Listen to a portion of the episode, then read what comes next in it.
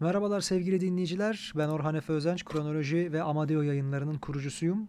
Aynı zamanda da bu podcast serisini başlatmak fikri yazarlarımızdan Anıl Öztürk'le birlikte aklımıza geldi. Şimdi kendisiyle birlikteyiz. Futbolun Felsefesi isimli kitabını Amadeo yayınlarının ilk eseri olarak neşretme imkanı bulduk ve kısa süre içerisinde ikinci baskısına geçmeyi de başardı. Bu baskı aynı zamanda genişletilmiş, güncellenmiş bir baskı halinde sizlerle buluşacak. Öncelikle Anıl hoş geldin. Hoş bulduk efendim. Nasılsın? Valla yoğun rica ederim yoğunluk diz boyu gerçekten de ama her zaman biz önceliği kitaba veriyoruz ve kitap bizim canımız. E, sen de tabii ki bu senin ilk kitabın değil daha evvel farklı yayın evlerinden müteaddit defalar farklı konularda özellikle de psikoloji, sosyoloji ve felsefe alanlarında eserlerin oldu. İşte ben şimdi tek tek isimlerini bir okuyayım başat eser diyebileceğimiz cennet ile cinnet arasında metafizik müzayedeler. Benim kitaptan Özay abiye de buradan selam olsun. İkimizi buluşturan Selam. buluşturan kişidir aynı zamanda. Bizim her ikimizin birden o yayın evinden kitapları çıktıktan sonra o vesileyle fuarlarda sohbet Evet, amacıyla bir araya geldik. Yolumuz kesişti. Galiba oldu aynen. Ondan sonra bir başka yayın evinden Delilsiz Sözler isimli eserin ve en sonda bizim futbolun felsefesinden evvel Alejandro Jodorowsky fasikülü Evet evet öyle bir şey yani derleme bir çalışma yapmıştık. oldu ve futbol alanında spor ve spor felsefesiyle alakalı olarak neşrettiğin ilk eser, telif ettiğin daha doğrusu ilk eser diyelim. Öncelikle ben senin bu yola giriş sebebini merak ediyorum. Çünkü ben bildiğim kadarıyla sen aktifte bir futbol izleyicisin, izleyicisisin ve dolayısıyla e, hani futbola olan merakın nereden geldiğini sorgulayacak kadar temele inmeyeceğim tabii ama futbolu farklı algılayıp farklı yansıtmak sende nasıl bir şeyi tetikledi, titreştirdi de böylesi bir eser meydana getirmeyi düşündün? Şöyle söyleyeyim. Tamam temele inmeyelim ama hani e, asbelkader e, futbol izleyicisiydim. Futbol, iz- futbol her zaman hayatımın içinde vardı. E, hiçbir şekilde kendimi uzak tutamıyordum. Ama bu konuda bir yazıya dökeyim, bir şey yapayım veya bunu bir işleyeyim gibi bir aklımda bir şey yoktu. E, ama e, yaşanmışlıklar herhalde iç, iç- içten içe birikim oluşturdu ve e, bir bu yazım haline geldi. Çok kısa bir süre içerisinde eseri şey yaptı, meydana getirdi. E demek ki hani bu çok klişe bir şey aslında baktığımız zaman da hani yaşanmışlıkların işte şey olması falan filan ama yani e, birden bir eser ortaya çıktı. Bu demek ki yani futbolu hem içeriden hem dışarıdan gözlemleme imkanım oldu. E, geçtiğim yani bir 10 sene dolu doluya bunu e, yaşadım diyebilirim. O da içten içe beni herhalde buraya itti. Ee, ve bir şekilde senin vesilenle de e, kitap vücut bulmuş oldu. Buradan da teşekkür ediyorum sana. Rica ederim. Aynı zamanda da takdimini kitabının bana yazdırdın. Bunu layık gördüm. Yani Evet. çok teşekkür ediyorum ben de aynı şekilde. Evet çok çok çok güzel bir takdim yazısı olmuş. Teveccühün. Şimdi ayrıca teşekkür ederim. Ee, şöyle bir e, devam silsilesi olsun diye söylemek istiyorum. Bu kitabın içerisinde şimdilik 110 sayfa oldu hacmi. İlk baskısında birazcık daha azdı. İki yeni bölüm eklendi. Hemen onları da ilk baştan duyuralım. Bir tanesi futbol ve para ilişkisi, diğeri de arma öyküleri. Bu arma öyküleri içerisinde özellikle bizim üç büyük İstanbul kulübünün armalarının öyküsü var. Ondan da bahsedelim biraz. Şimdi ben şuna da gelmek istiyorum. Kitabın içerisindeki bölümleri tek tek bir okuduğumuz vakit gözüme ilk çarpanlardan bahsediyorum. Şimdi Çamura Çalan Oyun diye başlayıp en sonunda deneysel bir belgesel aksiyon Maradona Bay Kusturica. Bu yapımla sona eren bir silsile içerisinde. Burada neler ele alınıyor? Futbolun endüstriyel hale gelişi, küresel sermaye diyebileceğimiz yoğun sermaye odaklarıyla birleşmesi, bağdaşması, yeri geldiği zaman holiganizme dönüşmesi, arkasındaki felsefe sebebiyle çok fazla insanı veya topluluğu, ülkeyi etkisi altına alması hatta bu uğurda kimi zaman iç savaşlara veya ülkeler arası savaşlara konu olabilmesi ve tabii ki kendi kendi nasıl söyleyelim kendine ait yarattığı bir takım e, imaj yaratıcıları, imaj belirleyicileri, trendsetter diye bahsetmiş olduğumuz veya celebrity diye bahsetmiş olduğumuz kanaat önderlerini Evet, Celebrity kesinlikle daha uygun. Evet, yaratan bir sektörden bahsediyoruz. Şimdi ben açıkçası bunların arasında senin için mesela Zinedine Zidane'ın önemli bir yer teşkil ettiğini bu kitaba kadar bilmiyordum. Sen biraz bize Zidane'ı kendini anlatmak ister misin? Hepimizin en azından yaşı e, 30 civarı olanların diyelim 30 ve Evet, üstü olanların net seyretmişliği de bulunan bir oyuncudur. Nasıl bir oyuncuydu Zidane senin için? Aslında Zidane benim için e, benim futbol şuurumu açan isimlerden birisi. Yani Ronaldo Fenomeno'yu da buna hani ekleyebiliriz ama. Zidane Zidane'la bir futbol şuurum açım. Yani çünkü Zidane biraz da aslında politik bir isim. Hı hı. Yani e, çok fazla böyle hani e, girişken söylemleri olan işte sağ dışında çok fazla işte e, veya agresif yönüyle çok fazla futbol yaşantısı boyunca bilmediğimiz bir isim. Hı hı. E, da- daha profesyonel duran bir isim ama işte o Cezayir, Fransız işte şey falan böyle biraz da böyle hafiften politik bir yönü biraz böyle etiket yönü olan bir şey. Simon Critchley de öyle diyor yani e, onu da eklemiştik kitaba yani Evet. e, Zihno bir gösteridir diyor. Yani e, hakları satın alınmış bir gösteriden ibarettir diyor. Hı hı. E, bu bu tabii izlerken bunu çok fazla şey yapmıyoruz ama Zidane e, o boncuk boncuk terle, terlemesiyle e, o yaptığı top, e, ayağını topun etrafında yuvarlak çizerek yürümesiyle benim futbol şuurumu açmış bir isim. Yani o yüzden Zidane'ı özellikle bir başlık açmak istedim. Kitapta. Hı hı. E, Ben Ee, e, bu evet. konuda bir de çok affedersin şeyi de sormak istiyorum. Zinedine Zidane neticede sadece yarım kalmış bir başarı öyküsü veya sadece yetenekleriyle ön plana çıkıp da bunu yeterince sahalara yansıtamamış, kupalara vesaireye çevirememiş bir isim değil. Aynı zamanda da çok önemli bir marka değeri ve tarihe adını altın harflerle kazımış. Defalarca hem milli formada hem kulüp takımlarıyla şampiyonluklara imza atmış bir isim. Gayet tabii. Yani aslında e, o hani 2006 Dünya Kupası finalindeki Hı hı. e, meselede e, artık yani zirveyi görmüş futbolu futbolun kendisi olmuş, sim, sembolü olmuş, simgesi olmuş bir isim artık yani o kupayı kazansa da kazanmasa da hani zirvede bırakırım derler ya. Evet. Yani zirvede bırakmak Zidane'dır işte yani benim için öyle yani. Özellikle o 2006'daki o Materazzi attık ama zirvede bıraktı. Yani e, bazı şeyler e, böyle e, de, değerini koruması için zirvede bırakılması gerektiğini düşünüyorum. Bazı şeyler. Yani her şey için değil geçer. Geçerli değil dediğim ama e, Zidane'da biraz da o varmış içten içe. Onun da kariyerinin bitişiyle gördük. E, bu da kendi değerini ve etiketini e, koruyan bir şey oldu yani piyasa açısından Zidane. Şimdi Zidane yitip giden bir isim olmadı yani.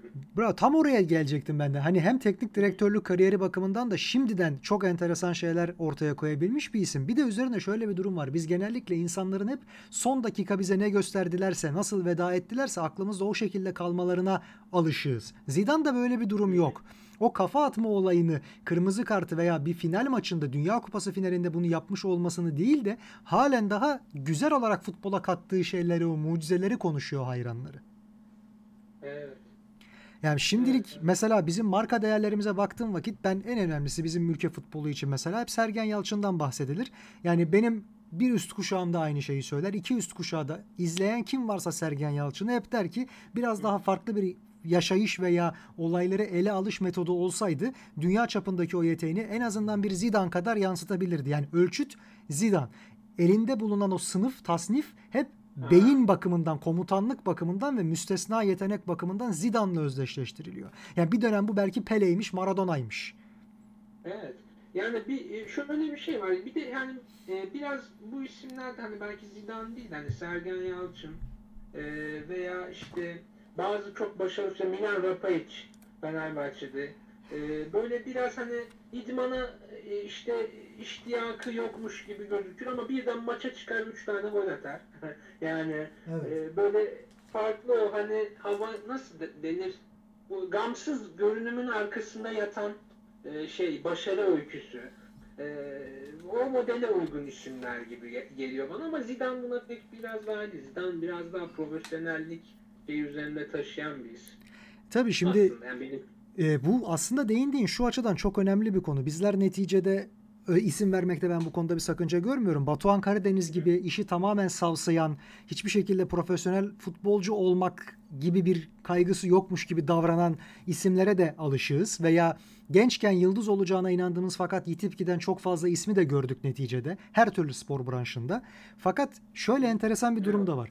Bosman kararından veya işte daha farklı Simutenkov kararı gibi kararlardan sonra 90'lardan itibaren zaten ligler kozmopolitleşmeye ve futbol gerçek anlamda endüstriyelleşmeye başladı ve biz bu geçişe birebir tanıklık edebilmiş insanlarız. Hem yaş itibariyle hem merakımız itibariyle. Evet, bi- biz biraz yani o kuşağa denk geldik. Ee, yani bu aslında benim hani kitaba dökme, yazıya dökme, yazıyla buluşma meselesi de biraz e, ona bağlıyor. Yani ki yani e, okuyucuya bir şeyleri aksettirmekten çok e, Umberto Eco'nun dediği gibi hala kitaplarda e, bizim işimize yarayan bilgi var e, söylemi e, beni biraz o konuda futbol konusunda da yazmaya itti. Yani Umberto Eco diyor ki hala istediğimiz ve ihtiyacımız olan bilgi kitaplarda bu çağda da mevcuttur diyor. Tabii. Bu çok önemli. Yani her, her ne konuda olursa olsun yazmayı e, yazmaya bizi teşvik edecek şeylerden birini bu söyleme bağlıyorum ben. Diğer yandan ama e, birilerine aksettirmek e, konusunda da şöyle bir şeyim var. E, mesela Emil Michel Çoran şöyle diyor. Yani bir yazarın kendisinden başka okuyucusunun ol, ol, olmaması e, bence hala geçerliliğini koruyan bir şey diyor. Hı hı. Bu çok önemli. Ee, bir yazarın bence ilk okuyucusu kendisi olmalı. İşte bu film çekiyorsa kendim için çekiyorum. Kendime bir şeyler ispat etmek için çekiyorum. Ee, kitap yazıyorsa kendim okumak için çekiyorum. Bravo. Şey, kendim okumak için yazıyorum. Hı hı. Ee, veya bu başka bir proje olsun. İşte insanlar kendilerine bir şey ispat etmek için. Öbür türlü e, biz işte ben burada bir şey yazdım. Al sen de oku. Bu biraz şeye giriyor. Vaizliğe giriyor. Ben o yüzden kaçınıyorum bunu yapmaktan. Hı hı. E, futbol konusunda e, yazmaya beni beni anlayabilecek insanlar hasbelkader sen de mesela spor yazınıyla ilgilendiğin için mesela Eyvallah. e, seninle birlikte yapmak istedim bu işi. E, Teşekkür tam ederim. olarak oralar, oralarla ilgileniyorum. Yani. E, şu açıdan da şimdi bu konunun bir önemi var. Neticede bir kitap yazılırken ben hep şunu savunurum. Zaten kitaplardan bir tanesinde de bu aforizmayı kullanmıştım. Sanat sanatçı içindir bana göre. Yani kişi evvela kendisi için yapar sanatını. Ve eğer kitap Evet. yazmak, bir kitap telif etmek yani orijinal bir Sanat kitap için meydana içindir de diyebiliriz. Doğru. Eyvallah. Bu, bu da benim kabul edebileceğim türden bir yaklaşım neticede. Bizim için açıkçası hem bu ülkede hem dünyada risklerden bir tanesi şu. Futbol diğer spor veya oyun dallarına benzemiyor açıkçası. Herkesin futbolda doğruyu bilme ve bu konuda ahkam kesme gibi bir eğilimi var. Yani sırrı sanki çok evvelden çözülmüş ve insanlar değil de makineler bu işi oynuyormuş ya da biz bir menajerlik oyunu oynuyormuşuz ve doğrular çok belirginmiş gibi bir ifade takınırlar ve ah şu böyle olmasaydı, ah şu şekilde olmasaydı ya bu bu adam burada bunu yapabilseydi gibi keşke belki eğer acaba kapsamında çok da fazla bir kadercilik ve şansa dayalı beklenti vardır. Fakat bu ikisi nasıl bir dengede buluşuyor da insanlar halen daha Aa, kitabını alır okur muyum ben zaten bütün doğruları biliyorum deme noktasıyla ya futbola dair yeni bir şey mi var hemen bunu tüketeyim arasındaki bir dengede durabiliyorlar. Ben açıkçası bu konudaki fikrini de merak ediyorum. Yani şöyle bu biraz hani enaniyet dediğimiz meseleyle ilgili. Ee, Eyvallah. demin de dediğim gibi ben kimim ki sana vaizlik e, şey yapacağım işte şu şöyledir bu böyledir diyeceğim. Veya okuyucu kim ki? Yani okuyucu biz her zaman şunu biliyoruz. Okuyucu karar merciidir. Bir şeyi belirler. Yani orta sınıfın bir şeyi belirlemesi gibi. Ee, okuyucu karar merciidir. Bir şeyi belirler ama e, ben şuna şunu değerlendiriyorum. E, bu kalitede, bu marjinalitede bir okuyucu yok. E, daha fazla bizi, bizim takdir edeceğim şey orta sınıfın belirlediği şey geliyor. Yani ortaya konan eseri Hı hı. e, şeyde orta sınıf belirliyor. E, yani o konuda hani e, benim söyleyeceğim şeyler genel olarak bunlar. Yani ne aslında okuyucunun çok fazla bir şey yani buna önem vermesi gerekiyor kitaba vesaire. Evet bir eser var ortada okuruz, bilgimizi kendi e, nasibimizce alırız ve ona saygı göstermek zorundayız. Aynı şekilde e, kitabın veya eserin sahibi de bir vaizlik, bir üstten bakma, bir şeye girmeden eserini ortaya koyma ve takdire bırakma.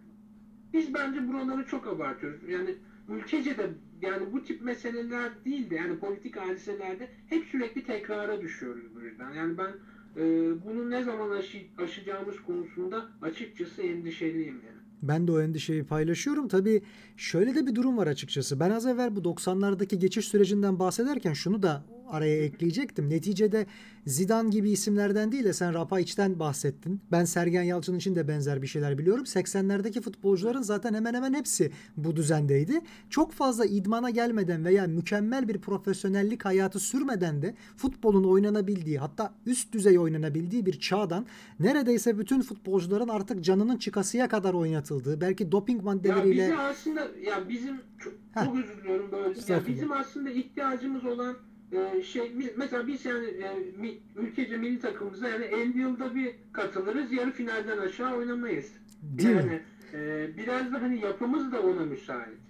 E, hani idmana çıkmaz ama e, bir gazla çıkar sahaya 3 tane gol atar e, gibi bir şeyimiz var. Yani profesyonelliğe çok fazla açık değil gibi duruyoruz. Yani yapısal olarak, coğrafya olarak daha Hı hı. kestirilemez bir durumdayız biz rakipler için. Bu spor alanında da böyle. Yani Hı hı. basketbolda da böyle. E, Avrupa Şampiyonası finalinde kimse bekliyor muydu öyle bir başarı mesela? Ben o konuda yemin ediyorum o kadar fazla konuşurum ki. yani şimdi basketbol Biraz ona değinmek istedim ama. Aman, hani aman, aman. Bekliyor muyduk yani senin tabii o şey bilinç şey stabilizasyonun daha diridir. Ee, o yüzden sormak istedim. Bizden baskete geçtik ama. Şimdi ya şu şekilde belirleyelim o kıstası. Açıkçası hani Dream Team'i veya gene 92 olimpiyatlarındaki Litvanya'nın The Other Dream Team adı altında işte Sovyetler dağıldıktan sonra oralardan buralardan imece usulü fon toplayarak yarattığı takım haricinde onlardan bugüne gelene dek gerçekten yarattığı tek bir marka değeri vardı basketbolun milli takımlar düzeyinde. O da arkasına sponsoru ve sloganını alıp şarkısını alıp gelen 12 dev adamdı. Fakat işte Evet. 2000'de başlayan bu proje tam tamına 2001'de biz burada bu şampiyonayı düzenleyeceğiz diye ortaya çıkmıştı. Yoksa yeni gelen isimler vesaire falan olmadığı gibi koçumuz Erman Kunter'di daha öncesinden şampiyonaya bir yıl kala federasyonla takıştığı için koç değiştirildi. Aydın Örse dönüldü. İşte o zamanki Koraç Kupası başarısının ve Final Four'ların mimarı vesaire olduğundan ötürü. Şimdi şöyle enteresan bir durum ortaya çıkmıştı orada. Bizim o şampiyonaya katılmamızı falan geçtim. Biz belki hakemler orada bizi biraz kollamasaydı ilk turdan öteye de gidemeyebilirdik. Fakat Hırvatistan ve Almanya karşısında çeyrek final ve yarı finalde gerçekten bir daha eşine benzerine rastlayamayacağımız türden şanslı ama o şansı da çok iyi değerlendiren bazı maçlara da imza attık. Yani bizde o sır, o sihir bir var. Ve aynısı mesela Evet, 2014'te evet. de var. O yüzden aklım da oraya gitti zaten. benim. Tabii. Yani onu hani sen biraz daha iyi açımladın. Yani bu, Ee, bu sır çok affedersin ama bu sır çok bizi farklı beklentilere de gark ediyor. Bir anda o spor branşı her neyse onu yemiş, bitirmiş, sindirmiş, en tepe noktasına ulaşmış ve bu kadarı bize yeter deyip geri çekilmiş oluyoruz. Açıkçası Galatasaray'ın futbolda UEFA Bu- kupası şey, Aynen. yani. UEFA kupası ve Süper Kupayı aldıktan sonra yani başarıyı nasıl kontrol edeceğimize dair bilincin hala oluşmadığını ben iddia edebilirim herhangi bir spor branşında. Ve bu çok kolay bir şey değildir. Şimdi o 90'lı yıllara geçerken ki veya 90'larda bile var olan süreçte bütün dünya ülkelerinde en başat lig Premier Lig bile mesela tamamen satış için konulmuş. Bütün takımların birer şirket hüviyetinde olduğu ve Heysel faciası gibi bir deneyimi arkasına alarak geldiği için çok farklı yapılanmış olan bir ligde bile Gascoigne gibi isimler mesela çok yakın zamana kadar hemen maçtan çıkıp birer pub'da bira içmeye gidip böyle bir hayat tarzını yaşayabilen insanlardı. Fakat sonrasında işte ben hep oyunda o takdimi yazarken de şunu düşünüyorum. Bir oyunun spor branşı haline gelmesi için evet izleyenlere çok fazla zevk vermesi, bu konuda bir rağbetin, bir talebin oluşması gerekiyor. Doğru. Ama sen insanları, futbolcuları daha başarılı olmaları adına bir noktadan itibaren o kadar fazla çalıştırır hale geliyorsun ki bunun insanlıkla veya sokakta taklit edilebilirlikle bir alakası kalmıyor. Yani düşünelim Tsubasa seyrederek büyümüş Zidane ve Tsubasa yüzünden de futbola bu kadar aşık olmuş bir Zidane veya Samir Nasri veya bin tane daha profesyonel futbolcu sayılabilir. E şimdi Tsubasa'nın hareketlerini biz gerçek hayatta bir şekilde yapmaya kalktığımızda herhalde hastanelik olurduk. Zaten fizik kurallarına uymamasını bırakın. E şimdi Ya, bunu beton üstünde deneyen bir.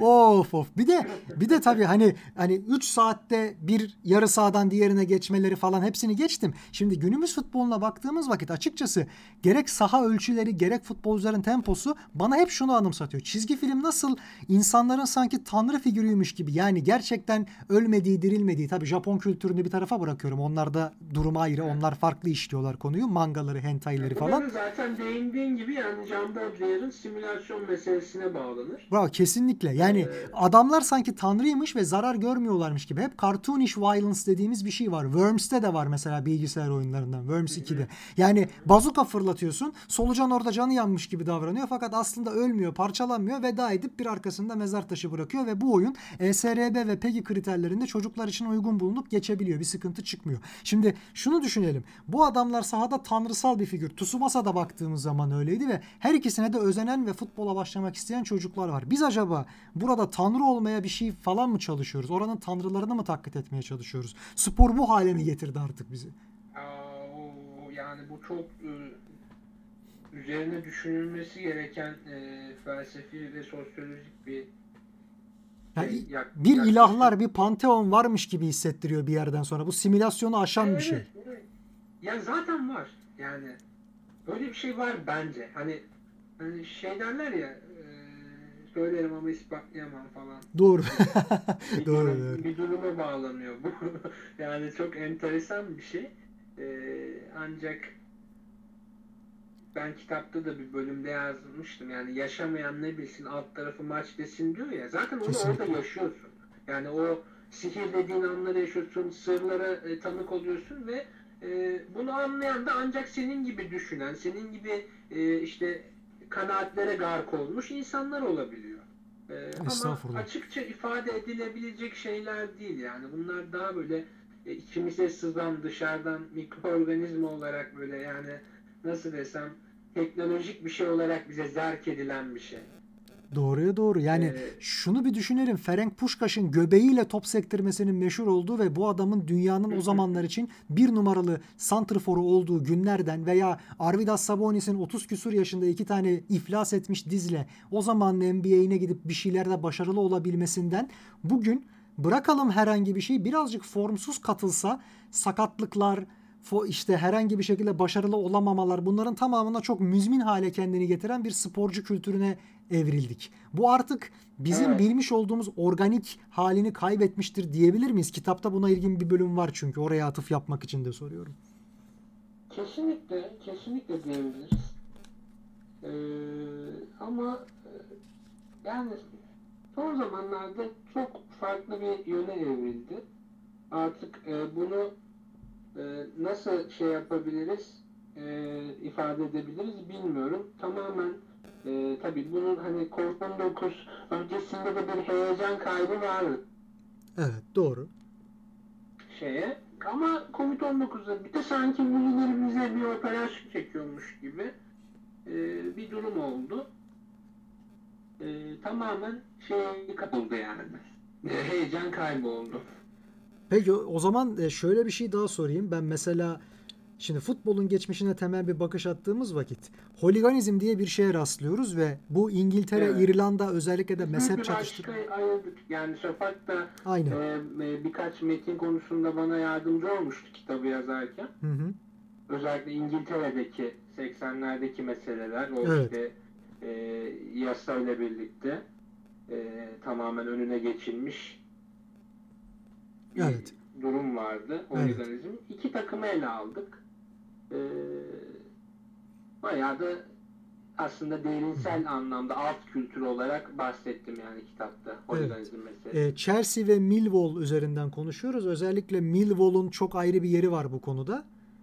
E, zannedilmesin ki sadece bunlardan ibaret. Rangers Celtic çekişmesinin de ki kültürel bazda etkileri çok çok farklıdır toplumdaki yapılanması veya Hı. Liverpool Chelsea gibi bir çekişmenin de çok kendi kültürel altyapıları var. Şimdi nasıl ki particilik, ideolojiler veya işte futbol takımı tutmak belki günümüzde insanları bulundukları coğrafyada da bir şeylere itiyorsa oyunu oyun olmaktan çıkartıp da kazaksa kazansak da kaybetsek de biz böyle bir duruş sergiliyoruz ama bu duruşun belki sporla hiç alakası yok deme noktasına getirdiler diye düşünüyorum ben. Millwall açısından özellikle Evet, hani durum Kesinlikle. sanki hakikaten kavga etmek için o maça gidiyorlarmış gibi bir ifade de var ama bu toplumsal isyanını yansıtmak falan değil. Yani öfkesini Yani kusmak bunu değil. aslında destekleyen bir sürü hani politik, sosyolojik e, vesaire var. Yani e, şu şekilde tamamen oraya hani e, normal e, hayat hayat akışı içerisinde yaşadığı problemlerden do- dolayı gelen insanlar da var.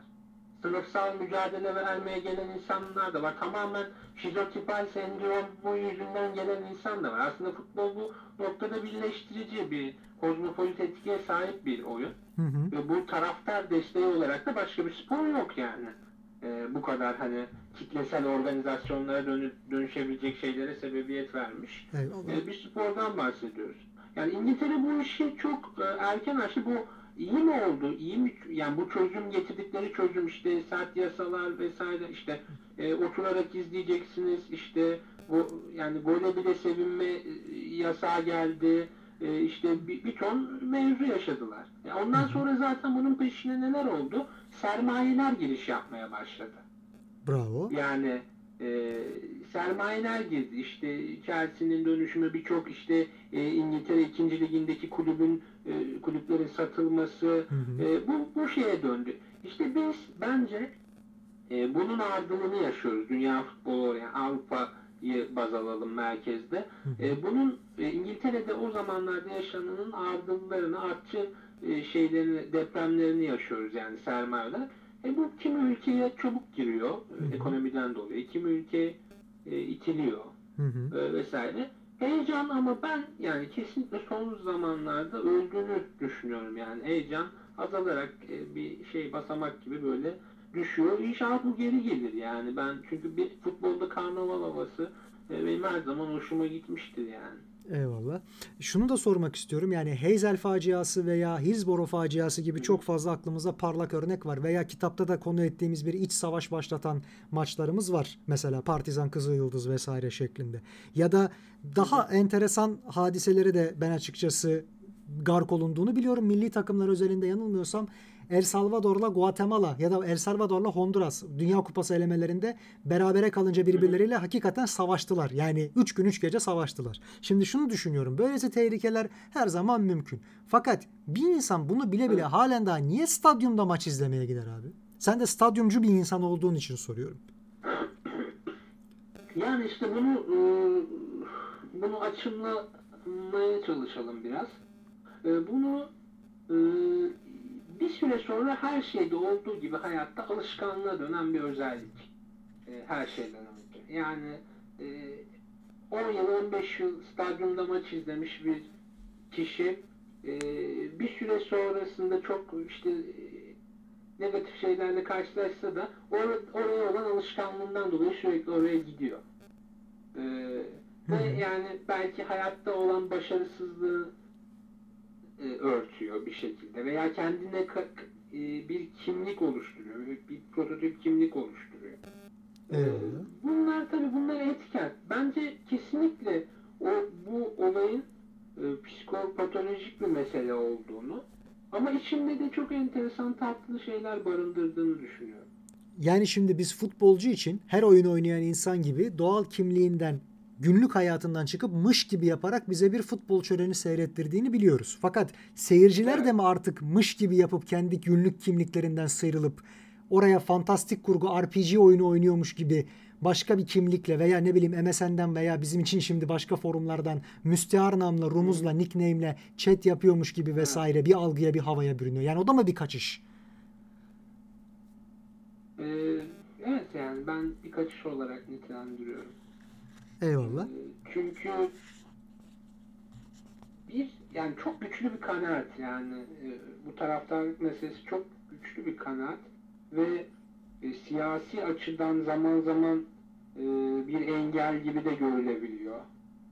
Yani bunun örneklerini de gördük yani.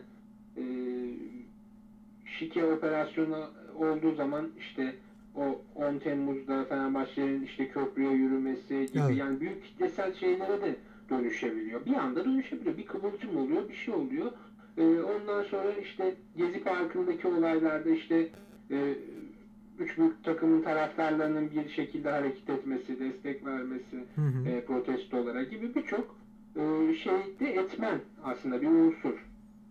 E, Ya, ama eyvallah. bunu nasıl değerlendirmeli? Yani şey gözüyle baktığımızda e, özgürlükçü bir alandan baktığımızda evet ama vandalizme de kolayca evrilebilecek bir şeyde potansiyel, bir dinamizm. Hı hı.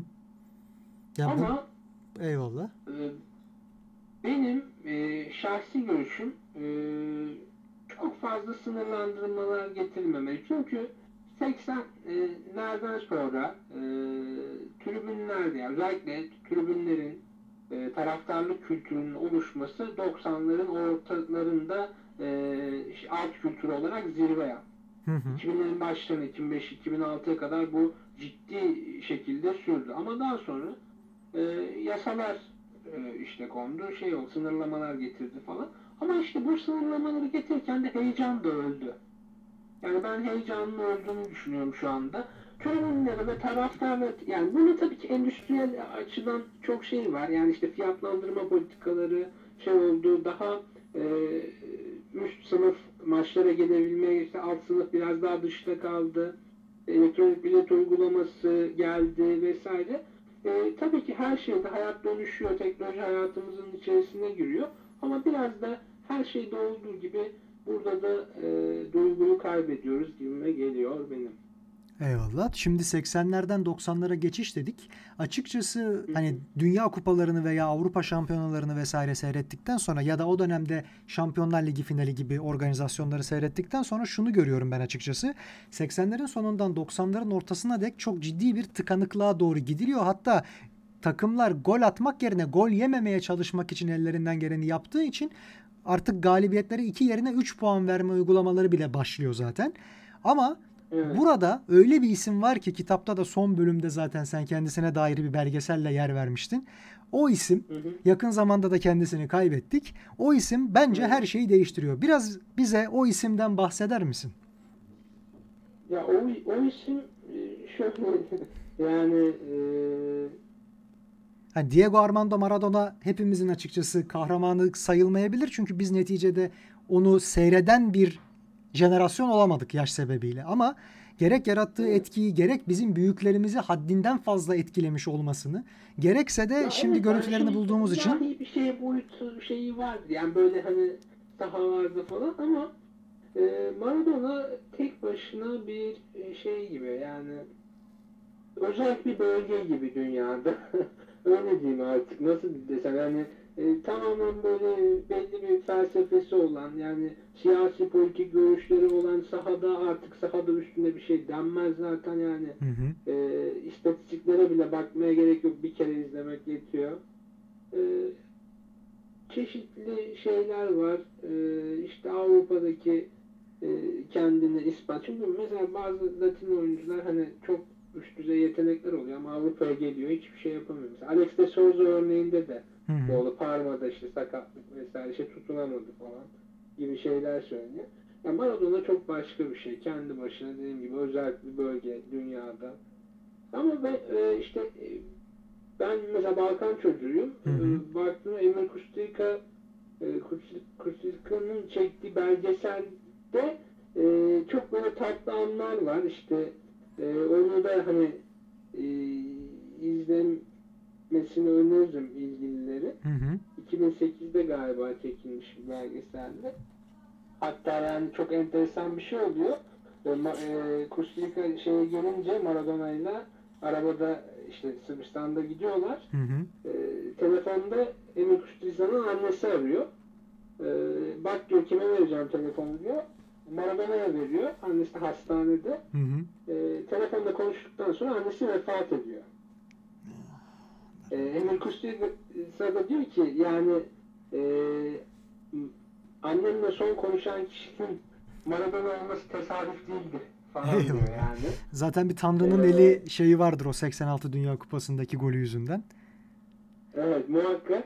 E, o da böyle çok farklı bir ruh halinde annesini kaybetmenin e, verdiği bir ruh halindeyken o yaşadığı durum içerisindeyken belgeseli çekmeye devam ediyor. Ona tabii çok farklı bir hava katıyor. O yüzden ben o e, belgeseli izlediğimde 2011'de izlemiştim yanılmıyorsam. O beni çok etkilemişti. O yüzden o başlığı e, koymasam olmaz yani. Kitabı o başlığı koydum. E, o Eyvallah. sebeple koydum. Maradona e, benim için çok çok çok büyük anlamlar ifade etmiyor ama kesinlikle futbol konuşuyorsak Maradona'yı ve onun dünyaya bakışını da konuşmamız gerekiyor. Tabii şimdi orada tabii öncelikle Kusturica'nın buradan tekrar başı sağ olsun onu da söyleyelim. Ee, anmışken böyle dememek olmaz bize yakışmaz. Maradona açısından şöyle bir durum da var. Diego ismi tamamen Tanrı ile birebir alakadar bir konu olduğu için Arjantin'in kendi yöresinde de dilinde de orada bu Tanrı'nın eliydi demek ve Falkland adalarındaki o uyuşmazlıktan bu yana Arjantin'in İngilizlere karşı bilenmişliğinin belki bir intikamı hüviyetinde olması da aslında kurallara aykırı biçimde atıldığı ispatlansa bile o golün oh iyi ki size müstahak iyi ki böyle oldu diye belki kimsenin İngilizler dışında kimsenin itiraz etmediği de bir durum haline geldi. Yani ilahi adaleti de hakikaten futbol sahasında görebilirmişiz gibi bir umut doğdu insanların içerisine. Böyle özel bir durumu da var Maradona'nın. Benim açımdan en azından. Evet yani evet evet yani bu sihirli anda dediğimiz şeyler futbol içinde. Çünkü yaşam var. Yani orada da bir yaşam var ve orada da e, bir şey var. Yani nasıl desek tasavvufta şey der. Yani orada da bir hak hak hakkaniyet ilişkisi vardır.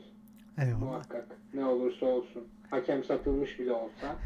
Orada da bir kendi kendine e, iddiat eden bir şey vardır yani e, bir hak hakkaniyet ilişkisinin bir bağlamı vardır gibi. Ben her zaman öyle bakmışımdır yani. 90 artı 3'te stadyumda gol olduğunda sevindiğimizdeki an gibi Hı hı. biraz.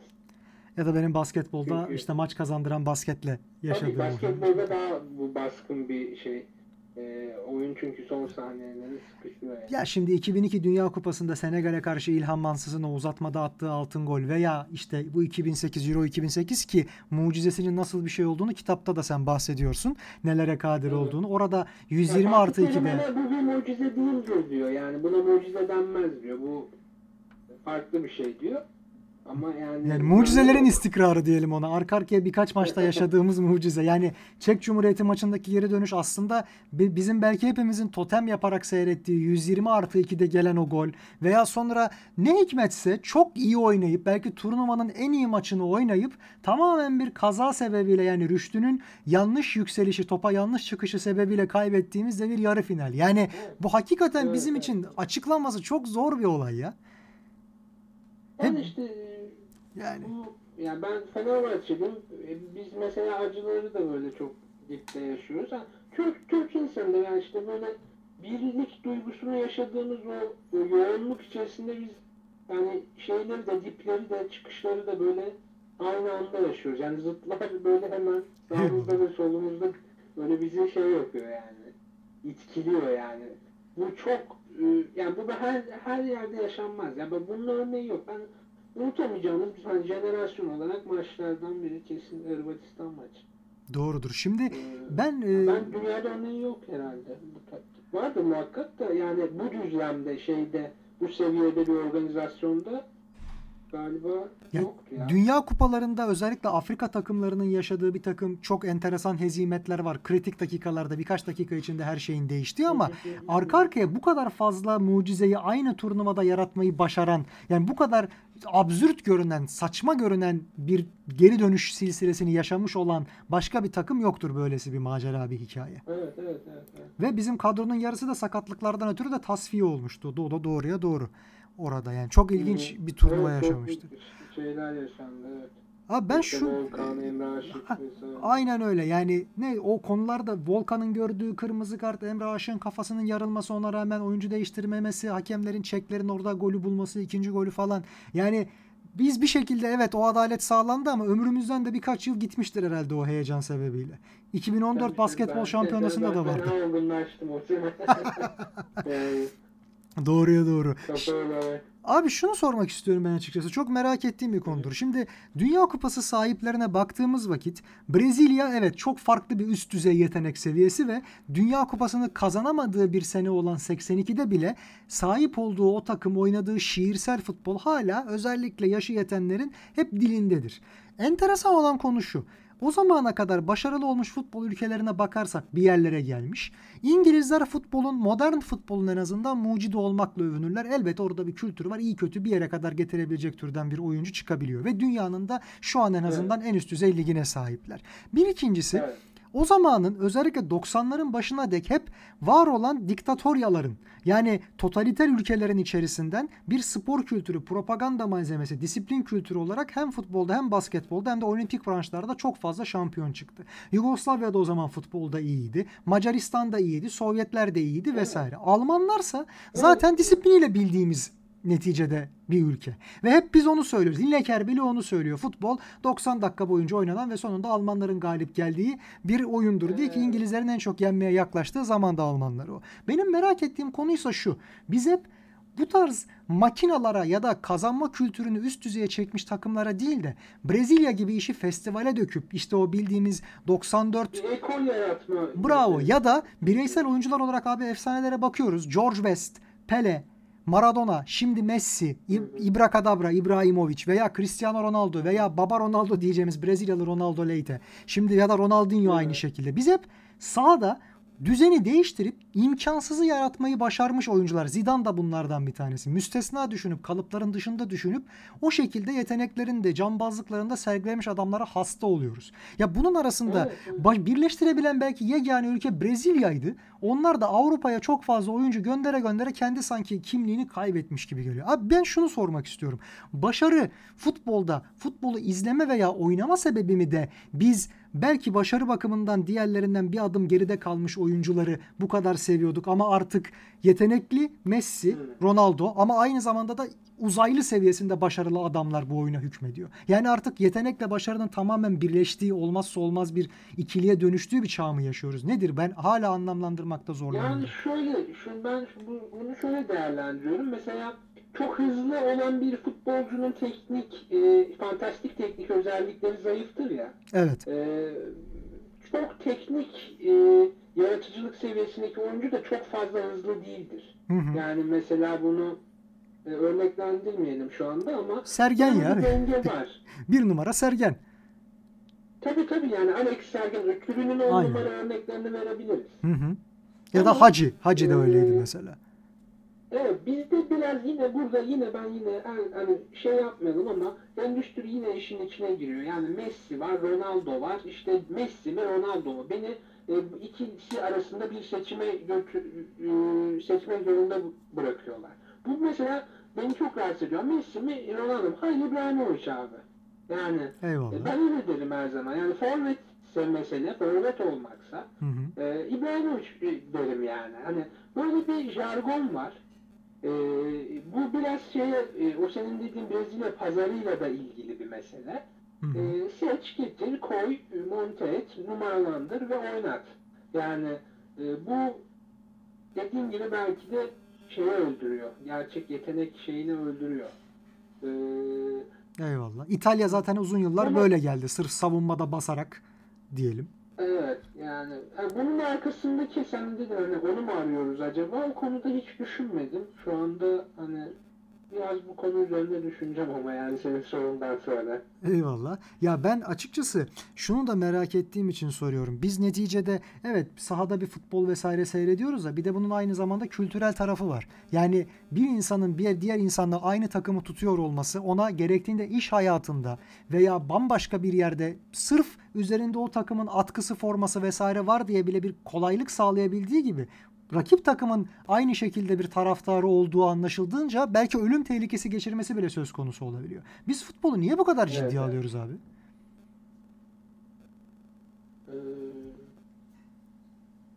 herhalde yani yaşamla çok benzeşiyor ya yani e, nasıl bir, bir iz düşümü var futbolun bir aurası var ve bu bizim yaşantımıza çok benziyor. Kitapta da bununla ilgili örnekler var.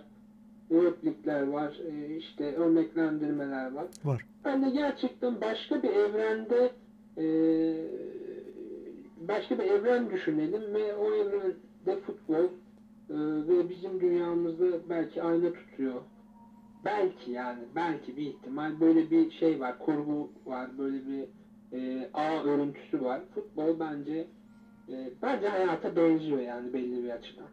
Eyvallah. Zaten hayatın taklidi olduğu için bir yerde simülasyon, köksüz gerçeklik. Tabii Evet. tabii tabii, tabii yani. Doğruya doğru. Var ama tabii bunu hani kitlelerce nasıl algılanıyor, nasıl yapıyor ona bakıyoruz ki yani e, futbolun geçmişine baktığımızda şöyle 100, 120, 130 yıllık bir geçmişine baktığımızda kitleleri nasıl peşinden sürüklenine baktıysak hayatın ne kadar içerisinde ne kadar merkezine yakın olduğundan da Hı hı. zaten ne kadar önemli bir şey olduğunu anlayabiliriz. Eyvallah. Ben de şunu da sormak istiyorum tabii. Şimdi neticede biz her ne kadar futbolu izliyoruz, biliyoruz vesaire desek de hepimizin vakıf olamadığı bir takım sırlar vardır. Arkada dönen kirli oyunlar, kara para aklama, doping, şike vesaire bu tarz şeyler de oyunun içerisinde. Ya bunların olduğu biliniyor. Hatta belki halen var olmaya devam ettiği de biliniyor ve biline biline seyrediliyor. Biz burada hakikaten celladına aşık olan bir kitleyi falan mı canlandırıyoruz yoksa kandırılma koşumuza mı gidiyor burada cezbedilmek? Yani meczup olmak mı istiyoruz? Biraz tasavvufi yönünden de sorayım. Evet galiba öyle galiba öyle çok güzel örnek. Galiba biraz mecbur olmak istiyoruz. Ee, bile bile yani şey ama e, biraz bir ba- başka bakımdan şeyden karşı taraftan bakarsak şöyle bir şey var. Evet öyledir. Biliyoruz ama biz yine de inanıyoruz. Bunu bunu da aşacağız gibi e, böyle tamamen e, yoz bir şekilde işe baş koymuş bir şey de var. Yani öbür taraftan. Bu da tabii senin hani e, meczubiyetle alakalı direnme, dirayet göstermeyle alakalı bir şey de olabilir yani. Yani yel değirmenlerine karşı Don Kişotlukmuş gibi. Tabii tabii tabii kesinlikle. Yani e, ama bu böyle gelmiş, böyle de gidiyor gibi duruyor. E, bunu olduğu gibi kabul etmemiz lazım. Eyvallah. Çok önemli bir fenomen olduğu için zaten bütün dünyada herkes bunun bir paçasından bir tarafından tutmaya çalışıyor. Marka değeri, sponsorluk vesaire. E-sporda da şimdi benzer bir şey var. Popüler olan her şey bunu yaşıyor. Şimdi biz genellikle NBA'de mesela ben hep şuna aşinayımdır. Klasik rakamlardan ziyade biraz sezonun hikayesine göre bireysel ödüller dağıtılıyor. Yani şampiyonlar belirli olmadan hemen evvel sezonun normal sezonun ödülleri dağıtılıyor ki çok geciktiği zaman artık saçmalanmaya vesaire başlanıyor. Çünkü aklında hep son performansı kalıyor oyuncuların, insanların nezdinde ve bir takım adaletsizliklere yol açabiliyor falan. Fakat ben şunu çok iyi hatırlıyorum. Bundan yaklaşık 7-8 sene kadar evvel Arjen Robben ve Frank Ribery Bayern Münih Şampiyonlar Ligi şampiyonu olduğunda hani Real Madrid, Barcelona karşısında kim çıkarsa çıksın ipe dizdiğinde, dörtleyip beşlediğinde bile dünyada yılın futbolcusu seçilemedi. Hatta şunu söylediler ya Ronaldo ile Messi ayrı bir klasman olsun. Onların dışındakiler bu oylamada yarışsın. Yani bu artık zaten rakamlar ve onların tek başlarına belki başardıkları başka bir boyut. Hakikaten de biz sezonun hikayesini veya futboldaki mucizeleri es geçip sadece ve sadece istatistik meraklısı insanlar haline mi geliyoruz abi? E, kesinlikle katılıyorum. E, muazzam da bir tespit. E, galiba işte heyecanı öldüren faktörlerden birisi de bu senin değindiğin nokta. E, tabii ki de istatistik çok önemli. Tabii ki de belli e, kağıda dökme meseleleri çok önemli. Teknik taktik için çok önemli. E, tahmin için çok önemli. Ama e, nasıl desek ben mesela e, Luka Modric balonu aldığı zaman sevinmiştim. Hı hı. Yani farklı bir aldı diye. Nihayet. Yani bu bu bu, bu noktaya gidiyor. Kesinlikle heyecanı öldüren faktörlerden de birisi. Mesela Barcelona tiki taka futboluyla artık işleri abarttığı vakit de biz aynı şeyi düşünmüştük. Yeter ya bu kadar da öldürüyor. Top tek bir takımın ayağında sürekli gidip geliyor. Bu nedir kardeşim? Yani Hollanda'nın o total futbolu başlattığı 70'li yıllar Cruyff'lu dönem aynı şekilde insanlar ya bir topun peşinden 8 kişi birden koşar mı bu ne? Harekata mı kalkıyorsunuz gibi aslında ilk başta çok sıra dışı ve cazip görünen bir süre sonra sıkan. Çünkü başarının gelip gelmemesine bakmaksızın aynı ekor uygulanmaya devam ediyor vesaire. Bir eleştiri doğmuştu. Peki ben tabii şunu da bir açıdan sormak istiyorum. Biz bu kitapta kadın futbolundan da bahsediyoruz. Ve son zamanlarda enteresan bir şekilde ayaklarına top çok mu yakışıyordur vesaire bilinmez. Benim açımdan ben öyle görüyorum. Daha belki Evet. erkek futbolunun gerçekten insan dışı bir takım futbolcular, varlıklar diyelim artık tarafından oynandığı için insanı gerçeklik algısından kopartmaya yaklaştığı bir dönemdeyiz. Kadın futbolu biraz daha fiziksel olarak bunun gerisinde ve normal standartlarda görünüyor bana. Dolayısıyla birkaç Avrupa şampiyonası veya dünya şampiyonası içerisinde hakikaten milli takımlar düzeyinde kadın futbolunun çok çok fazla ilgi çektiğini görüyoruz ama bunun içerisinde Amerika erkek futbolunda hiç olmadığı kadar kazandığı bir başarıyla kadın futbolunda önemli yer tutuyor. Abi orada çok önemli bir figür daha var. Megan Rapinoe. İlginç bir açıdan siyasi Evet, bir evet, isim de haline geldi. Neler söylemek istersin abi kadın futbolu hakkında? Senin tespitlerin de var kitapta. Sıra dışı tespitler aynı zamanda. Evet yani e, ben onu biraz daha sosyolojik bir meseleye bağlamıştım. E, ama e, kadın futbolu revaçta. E, ilgi görüyor. Özellikle Amerika temelli, eksenli baktığımızda e, ilginç ve hatta güzel gelişmeler var. Hı hı. E, ama hala e, çok düşük seviyede. Yani bunun istihdam edilmesi de çok düşük seviyede. E, talep açısından da çok düşük seviyede. Hı hı. Yani bizim ülkemizde. Bizim ülkemizde öyle Ama- oldu aşikar evet. Yani e, ama güzel dünyada güzel gelişmeler var. Renk açısından çok güzel şeyler var. Ama e, bunu hala e, pazarlayamıyorlar gibime geliyor benim. Yani endüstriyel açıdan e, aynı iştiyak yok. Tabii ki de bu biraz belki kendi açılarından talep arz ilişkisidir ama Hı hı.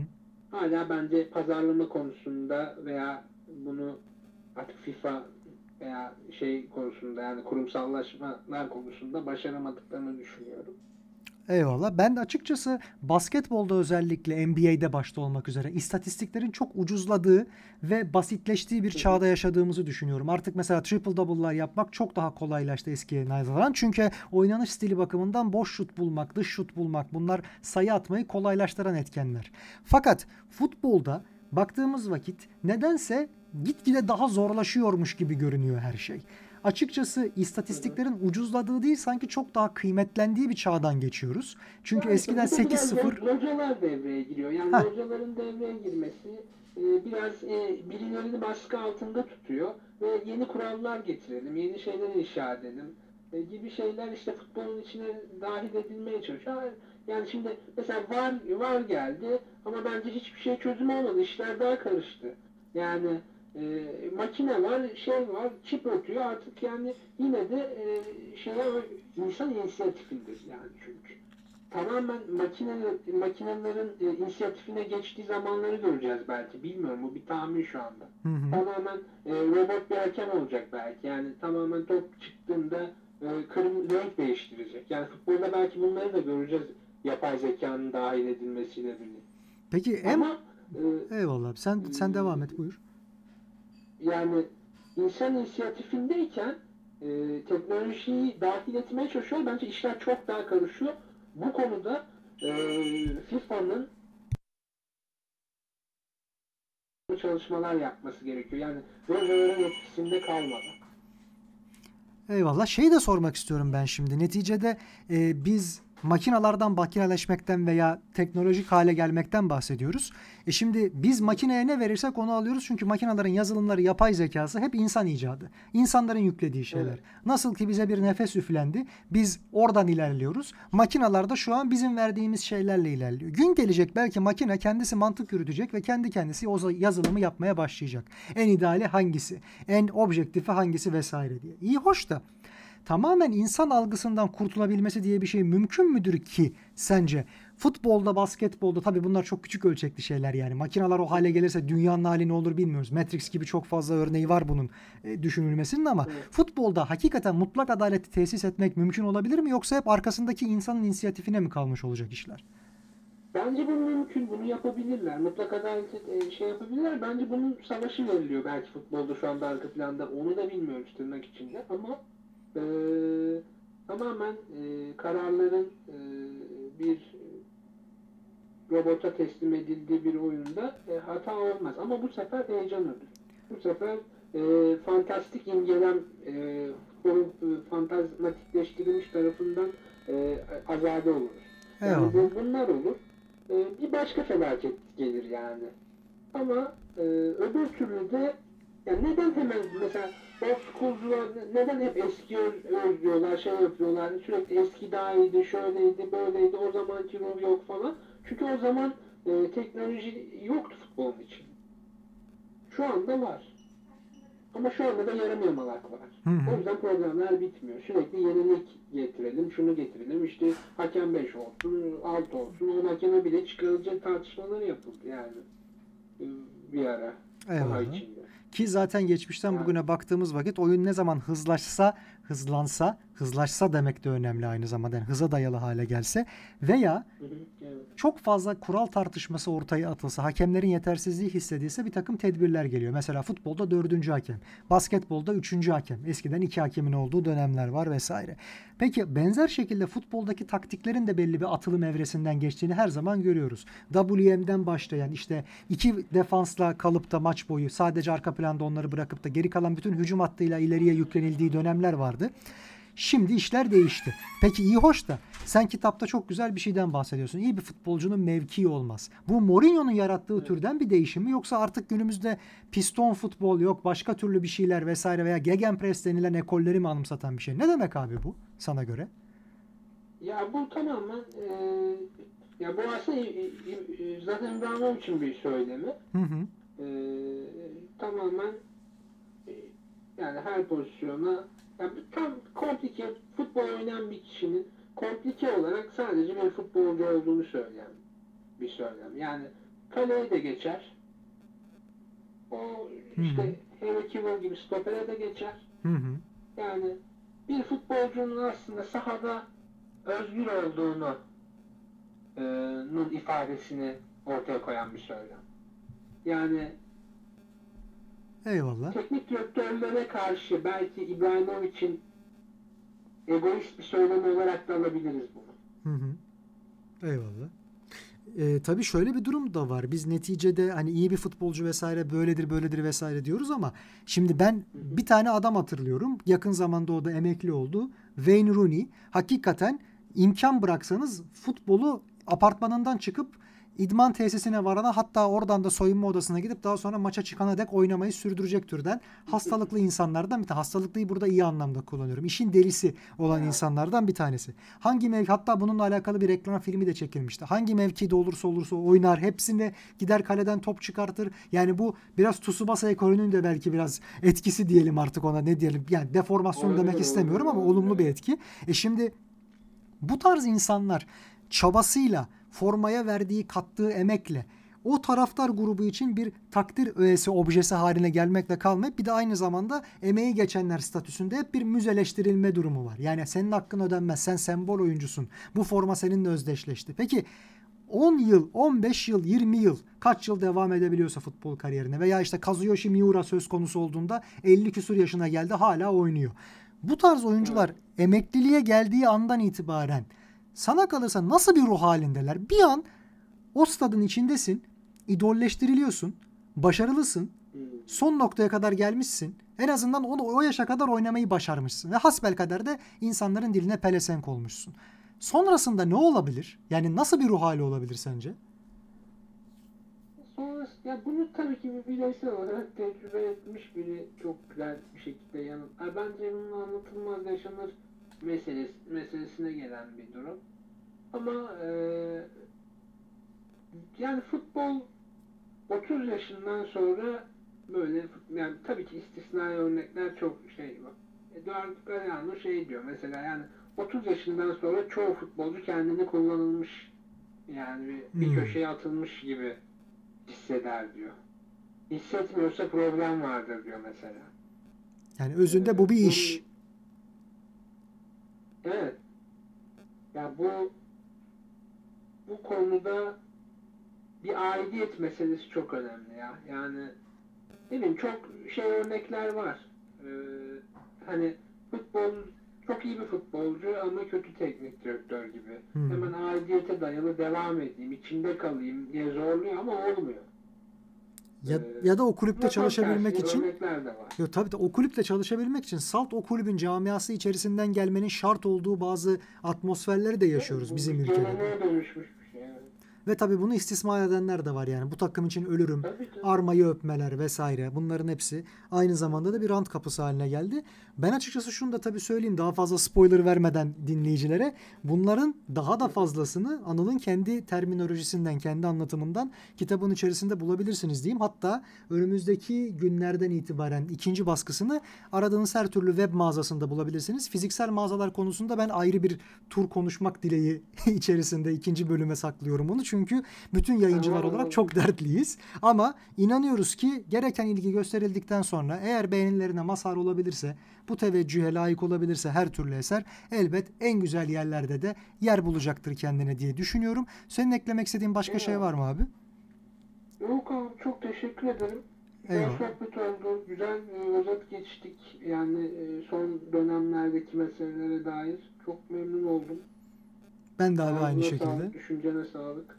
E, bil mukabele ilk gene açılışı seninle yapmak istedik böyle bir program söz konusu olduğunda. Belki daha sonra diğer yazarlarımızla da böyle söyleşiler yapabiliriz ama madem ki Amadeo yayınlarının ilk eseri senin eserin oldu aynı zamanda. Dedik ki bu şekilde başlayalım. Ben teşekkür Eyvallah. ediyorum katıldığın için. Dinleyenler de umarım keyif almıştır diyoruz. Bir başka programda görüşünceye dek hem kronoloji yayınları hem Amadeo yayınları hem Anıl Öztürk hem Orhan Efe Özenç sizlere hoşça kalın diyoruz. Kendinize iyi bakın. Spor İyi zevkiyle kalın. Herkese. İyi akşamlar.